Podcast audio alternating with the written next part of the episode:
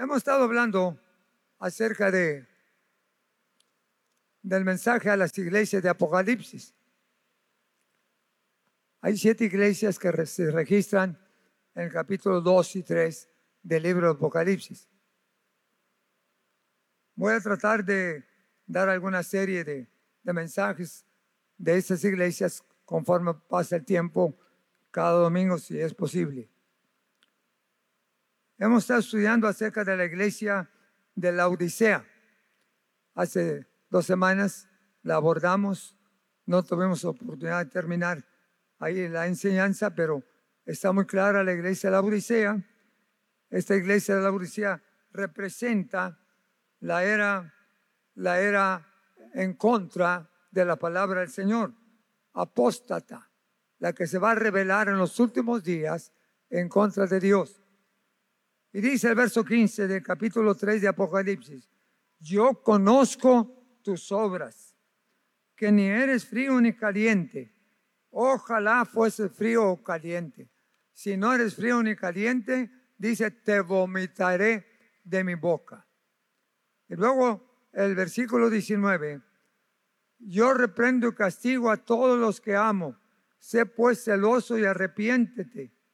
Y luego el, el verso 20, he aquí yo estoy a la puerta y llamo. Si alguno oye mi voz y abre la puerta, entraré a él, cenaré con él y él conmigo. Vamos a borrar aquí un poquito de estos pasajes bíblicos. Esperamos que nuestro corazón se abra y podamos escuchar la voz de Dios. Hemos abordado esta temática de la iglesia de la Odisea, que es la última de las, de las siete iglesias que registra Apocalipsis. Cada una de las iglesias que están allí, desde el principio, que son siete, comenzando en el capítulo 2, representan una época de la historia cristiana. Cada una de ellas representa un periodo de tiempo de la iglesia. Las últimas tres, podemos decir, ahí la iglesia de Sardis representa los días del tiempo de la reforma, cuando entró un avivamiento en la época de la iglesia, tiempo de la reforma. En el mismo capítulo viene después la iglesia de Filadelfia. La iglesia de Filadelfia es la que representa un periodo de avivamiento, de evangelización, para tratar de rescatar y de sembrar el Evangelio en todas las gentes que no lo han escuchado. Tiene muy buenas cosas allí y habla muy cosas muy interesantes que en su momento yo creo quizás lo podamos tocar. Luego viene la iglesia de la Odisea. La iglesia de la Odisea es la última de las siete iglesias y esta iglesia representa el tiempo de la apostasía de los últimos días, cuando la iglesia cae en un desánimo, cuando la iglesia eh, cae en un periodo de, de frialdad, de separación de Dios, y que realmente ya estamos viviendo estos días adversos cuando la iglesia está siendo afectada por todas las corrientes que se han desatado en estos últimos años. La iglesia apóstata, la iglesia fría, la iglesia tibia, como lo presenta aquí el escritor. Una iglesia separada de Dios, una iglesia que aunque había sido muy consagrada, en esa época se apartó de Dios, dejó de servir a Dios. Y el Señor el Señor puntualiza varias cosas. Yo conozco tus obras, versículo 15. Yo conozco tus obras, que ni eres frío ni caliente. Yo conozco tus obras. Y esa es una declaración muy importante para nosotros. Delante de Dios nadie nos podemos ocultar. Delante de Dios todo está al descubierto. Él conoce nuestras obras, lo que hacemos, lo que no hacemos, lo que debemos hacer y lo que no estamos haciendo. Él conoce. Así que no te escondas del pastor, No te escondas del guía espiritual de la iglesia. Trata de ser consciente de que Dios conoce dónde estás, quién eres, qué haces, cómo te portas, cómo caminas. Él conoce todo. Y aunque tú te quieras esconder, no hay escondrigo delante de Dios. Ante Él, nuestra vida está abierta. Y Él sabe cómo procedemos, qué hacemos y qué no hacemos. El Señor califica a la iglesia de los últimos tiempos como una iglesia tibia. Verso 16 dice, por cuando eres tibia y no fría ni caliente, te vomitaré de mi boca. Es una actitud seria, una actitud de reprensión, una actitud de parte de Dios para ubicar a la iglesia de los últimos tiempos. Una iglesia tibia, indiferente, una iglesia eh, no entregada totalmente a Dios. Y Dios la califica como una iglesia tibia, porque ni estás afuera y ni estás adentro, y ni estás adentro y ni estás afuera. Y si no estás en ninguna de las dos partes, ¿dónde estás? Estás en medio. Es decir, ni te identificas con Dios porque no te consagras a Él, ni te vas totalmente al mundo porque tu conciencia no te deja. Ahí nomás andas pisando las cosas de afuera, pero no te vas porque el Espíritu Santo de alguna forma, si ya lo conociste, te redarguye. Y Dios califica a la iglesia de los últimos tiempos como una iglesia tibia. ¿Qué es una iglesia tibia? ¿Cómo podríamos nosotros definir lo tibio? Tú conoces ya en la práctica eh, diaria que algo tibio es algo que no está ni frío ni caliente. ¿A alguno le gusta siempre lo frío? ¿Andan más a gusto en lo frío? ¿Eh? ¿Qué representa lo frío? El mundo, el pecado, la maldad. Les gusta más lo frío. Y a otros les gusta más lo caliente. ¿Qué es lo caliente? Un acercamiento a Dios. Una vida de consagrarse a Dios, de estar cerca de Dios. Dios prefiere mejor que estés caliente en el aspecto espiritual o que estés frío. Dios no busca perfección, pero sí busca consagración e identidad con Él. ¿Quién soy delante del Señor? ¿Qué clase de creyente soy? ¿Soy tibio? ¿Soy frío? ¿O estoy cerca del Señor? Soy un creyente que me gusta estar bien ardiendo en la presencia del Señor, bien caliente espiritualmente, amén, adorando el nombre del Señor.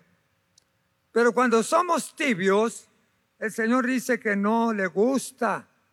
Dice, por cuanto no eres ni tibio ni caliente, te vomitaré de mi boca.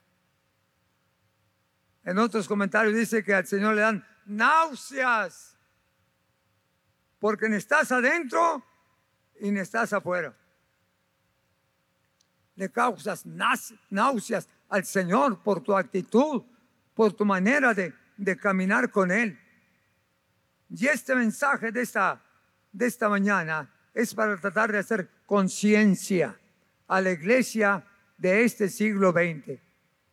Hoy cuando tenemos mucha amenaza de cosas materiales, seculares, radicales, nosotros tenemos que afirmar bien nuestra fe e identificarnos bien qué somos o qué no somos. ¿Con quién cuenta Dios y con quién no cuenta? Dice, por cuanto eres tibia, ni frío ni caliente, te vomitaré de mi boca. Eso sí, la iglesia de la Odisea era muy rica. tenía muchos, muchas riquezas, lo describe. Tenía mucho poder. Dice, yo soy rico. Se daba paquete de yo tengo mucha riqueza y me he enriquecido y no tengo necesidad de nada. Pero no sabe, le dice el Señor, pero tú no sabes que eres un desventurado. Eres un desventurado, verso 17, eres un desventurado, miserable, pobre, ciego y desnudo. Le da lo peor, porque las cosas materiales no te van a elevar tu, tu nivel espiritual. Las cosas materiales no te van a hacer más espiritual. Las cosas materiales son necesarias para vivir indiscutiblemente. Y no podemos despreciarlas porque son el medio que Dios pone para vivir. Pero que no hagan tesoro en el corazón, ni que lo material te roben lo espiritual. Una iglesia tibia, Dios no la soporta. ¿Qué es la tibieza?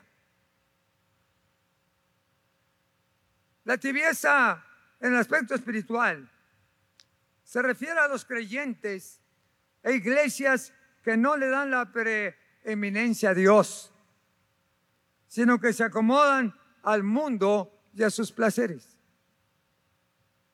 Una iglesia tibia es que no está ni adentro ni afuera. Una iglesia tibia, un creyente tibio, es aquel que sirve a Dios a medias. Vive una vida indiferente. Tiene su corazón dividido, mitad para afuera y mitad para adentro. Tibia, fría y caliente. Se calienta un ratito, se enfría y va y da unas pisadas afuera y allá anda. Algunas veces allá se queda y otras veces ya no lo volvemos a ver. Tibia habla acerca de aquel creyente que vive o que sirva a Dios a medias. Ni está dentro y ni está afuera.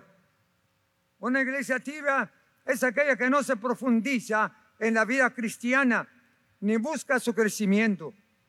No ha madurado y no se ha manifestado una verdadera identidad con Dios. Una iglesia tibia no se profundiza, no se consagra, no se entrega totalmente a Dios. Sirve a Dios de lejos, como Pedro, de lejos. No ha madurado, no ha hecho ancla, no ha apuntalado su vida cristiana, no se ha manifestado una verdadera identidad. Soy y no soy. La iglesia tibia se hace, es de aquellas personas que se hacen religiosos, conocen la Biblia, se aprenden muchos versículos, se aprenden muchas canciones espirituales, cantan, dan ofrendas, quizás hasta diezmos dan también, pero no se comprometen con Dios. Lo que no les cuesta, ahí está mi ofrenda. Pastor, ¿qué más necesita? Aquí está. Pastor, ¿qué requiere? Aquí está. Pero no se comprometen con Dios. No son ni de Dios. Algunas veces pensamos que por, por ser de nos vamos a ir al cielo. Las ofrendas, los diezmos no son tanto dádiva, sino es un deber que el creyente debe de tener conforme a la escritura. Algunos no creen en ello. Algunos refutan, les refutan las, las, finanzas, la mayordomía. Pero Dios nos, nos pide y nos enseña a dar a César lo que es de César y a Dios lo que es de Dios. Así es que una, una iglesia tibia es una iglesia religiosa, creyentes religiosos que saben todos los cantos, todos los himnos, quizás de vez en cuando leen la Biblia, pero no están comprometidos con Dios. No dice aquí en su pecho, yo soy un hombre nacido de nuevo. Yo soy un cristiano, adentro y afuera. Tibio. Dice la escritura que donde está tu corazón, donde está tu tesoro, allí está qué? Donde está tu tesoro, allí está tu corazón. Y la pregunta es, ¿dónde está tu corazón? ¿En las cosas de Dios o en las cosas de afuera? ¿Dónde? Piénsalo. ¿Dónde está? No lo puedes dividir. No puedes tener mitad afuera y mitad adentro. O eres todo de Dios o eres todo de afuera. La Biblia dice que Dios no soporta a los tibios. Y luego da una serie de recomendaciones para terminar con la tibieza. El versículo 18. Por tanto, yo te aconsejo que de mí compres oro refinado en fuego para que seas rico y vestiduras blancas para vestirte y que no se descubra la vergüenza de tu desnudez. Vestiduras blancas para vestirte, porque ante Dios estás desnudo. Ante Dios estamos desnudos. Y lo único que nos protege es la vestidura de Dios santa y limpia en nuestras vidas. Dice, te aconsejo que de mí compres oro refinado, oro refinado en fuego, el oro de la pureza, de la pureza santa, refinado con el fuego de las pruebas y de la disciplina. La verdadera riqueza está en el tesoro espiritual que tengamos con Dios que pasemos pruebas y luchas, pero firmes en el Señor. Luego dice la escritura que andes en vestiduras blancas, vestiduras blancas, como dice la escritura aquí, vestiduras blancas para vestirte y que no se cubra su desnudez, tu desnudez. ¿Qué representan esas vestiduras blancas? Es el símbolo es el símbolo de la, de la pureza, es el símbolo de la justicia de Dios en tu vida. Las vestiduras blancas representan la santidad que debe de existir en todo cristiano, en todo creyente. En capítulo 3, en el verso 4 y 5 dice, pero tienes unas pocas personas en Sardis que no han manchado sus vestiduras y andarán conmigo en vestiduras blancas. ¿Por qué? Porque son dignas. Andarán conmigo en vestiduras blancas porque son dignas. Y el verso 5 dice, el que venciere, el que venciere será vestido de vestiduras blancas.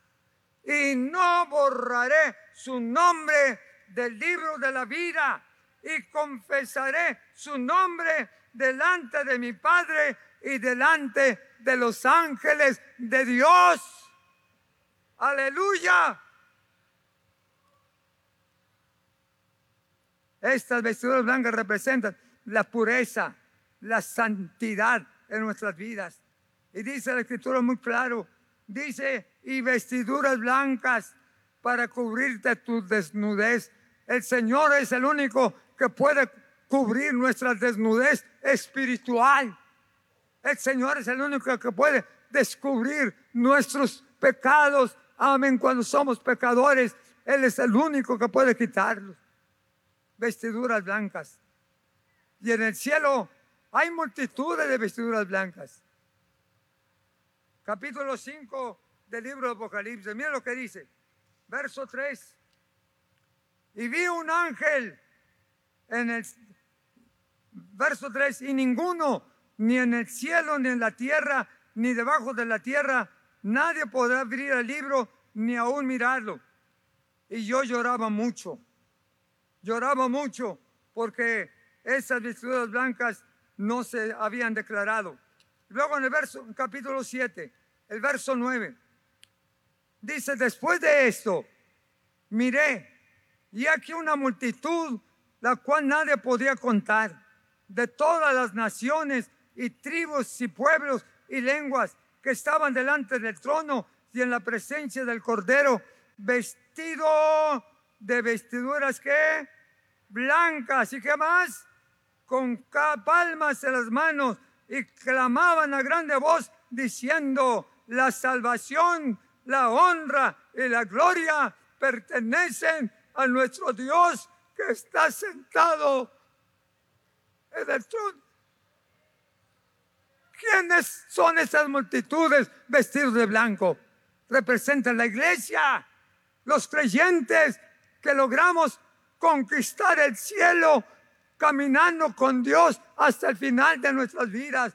Allá estaremos dándole palmas a nuestro Dios que está sentado en el trono y diciéndole la alabanza y la adoración te pertenecen a ti. Solo a ti. Aleluya.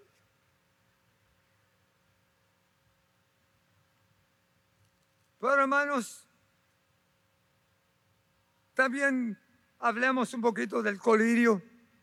El verso 18 dice, y unge tus ojos con colirio.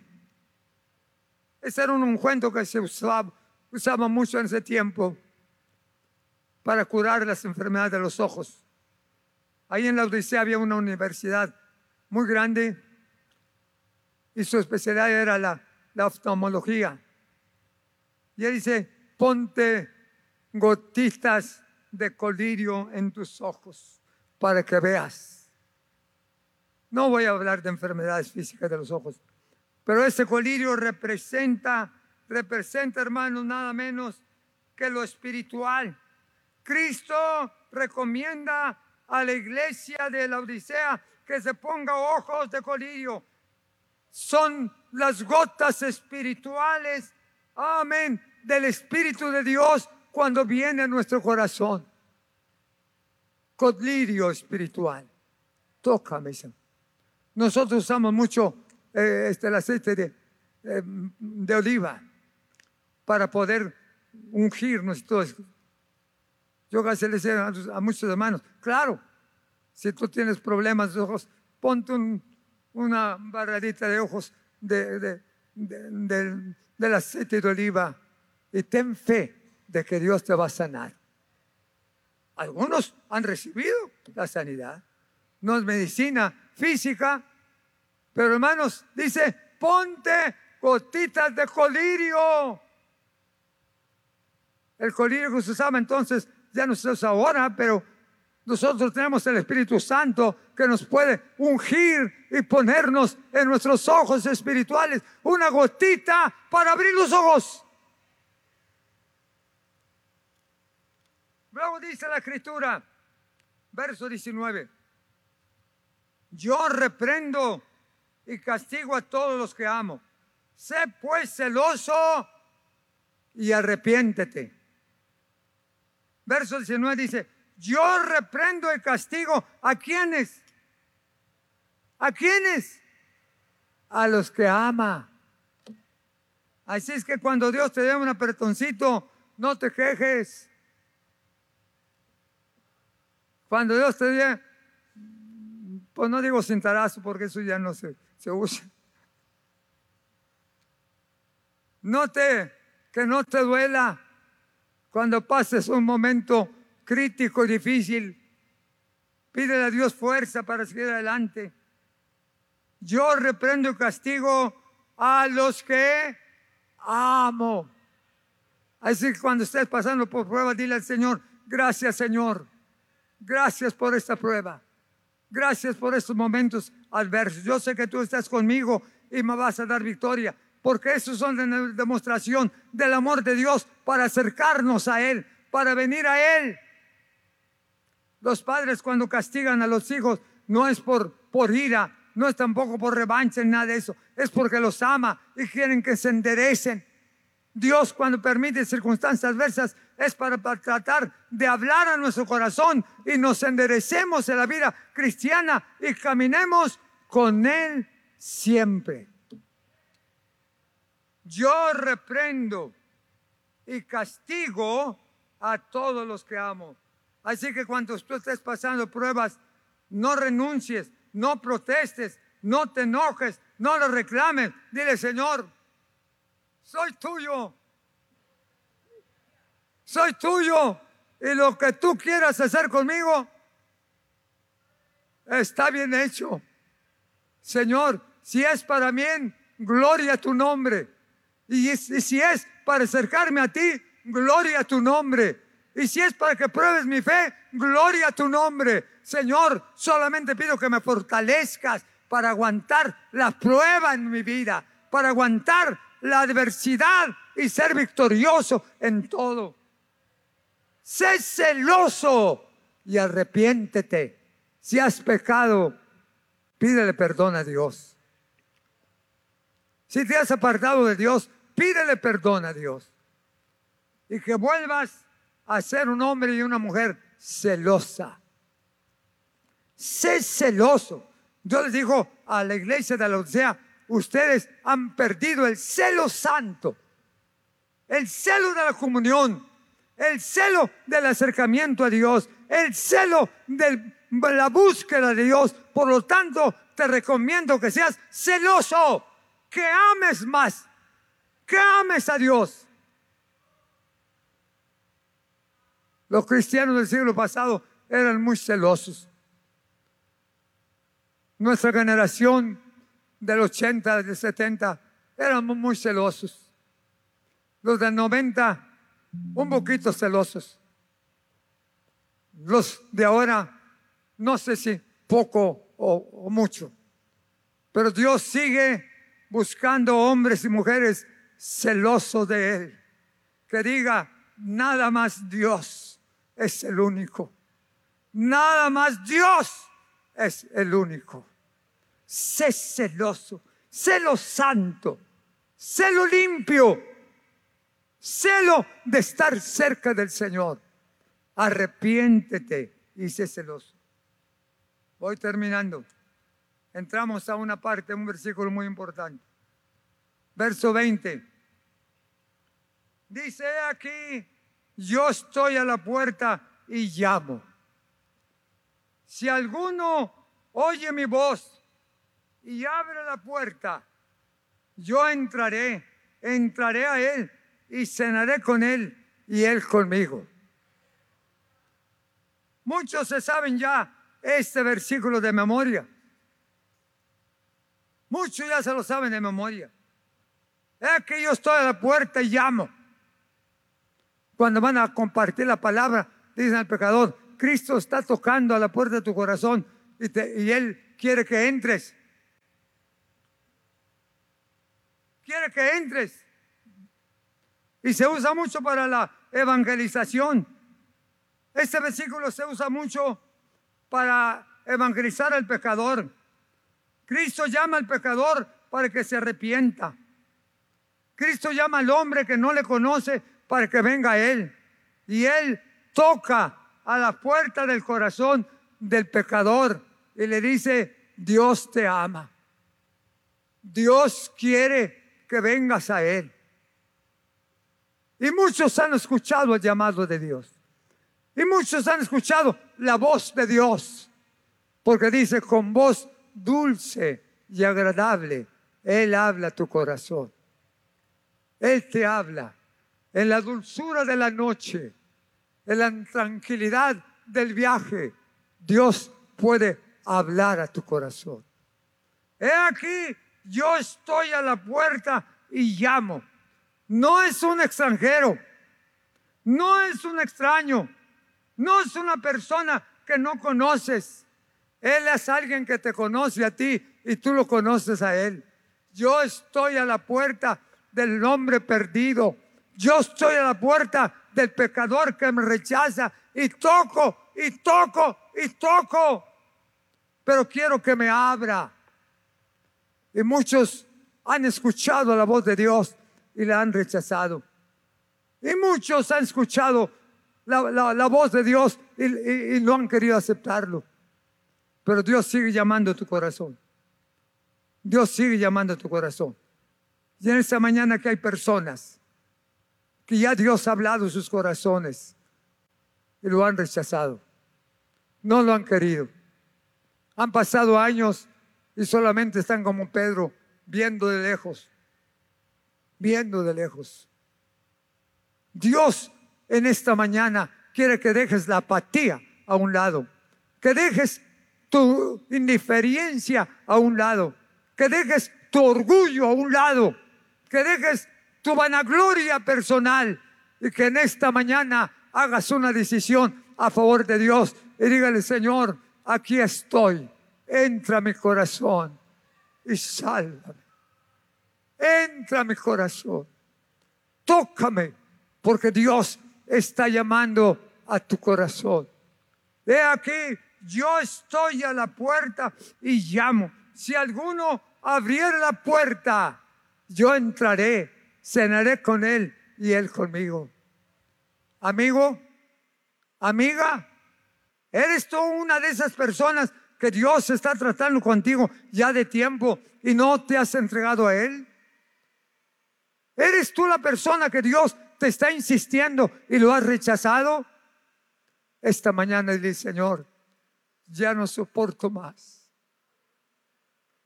Ya no aguanto más.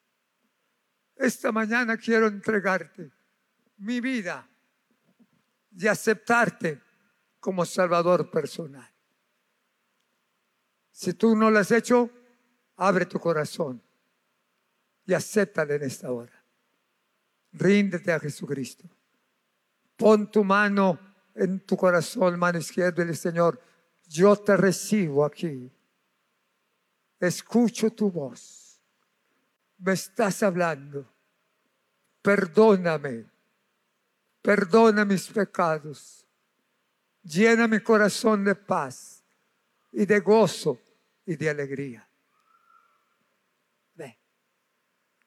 Pero hermanos, este texto tiene más profundidad.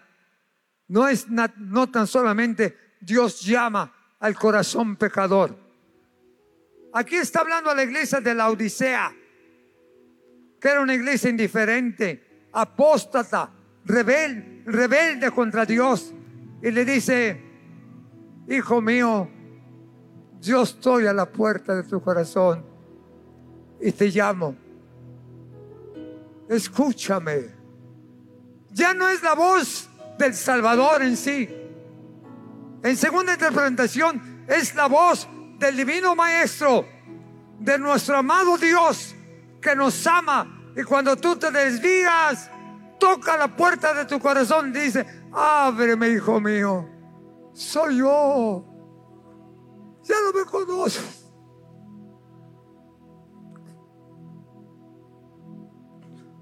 Te he estado llamando, pero no me escuchas. Te he estado llamando, pero no me haces caso. Ábreme.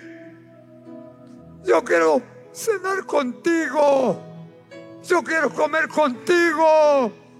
Ábreme tu corazón. Ábreme.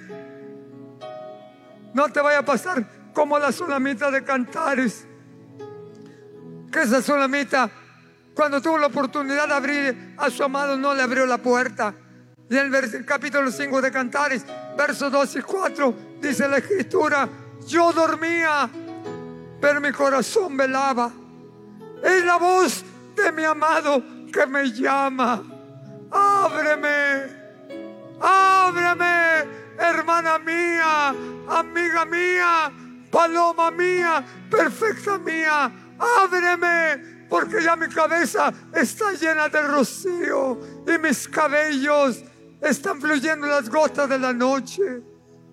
Ábreme, amiga mía esposa mía, ábreme. Dios llama a la puerta del corazón del indiferente y del frío. Jesús llama al corazón frío e indiferente para que lo deje entrar a su casa. Dios llama al corazón del indiferente, del tibio, del apartado de Dios y le toca Hoy le toca la mañana y le toca la mediodía y le toca la tarde. Dice, abre, hijo mío. Dame posada. Quiero entrar a tu corazón.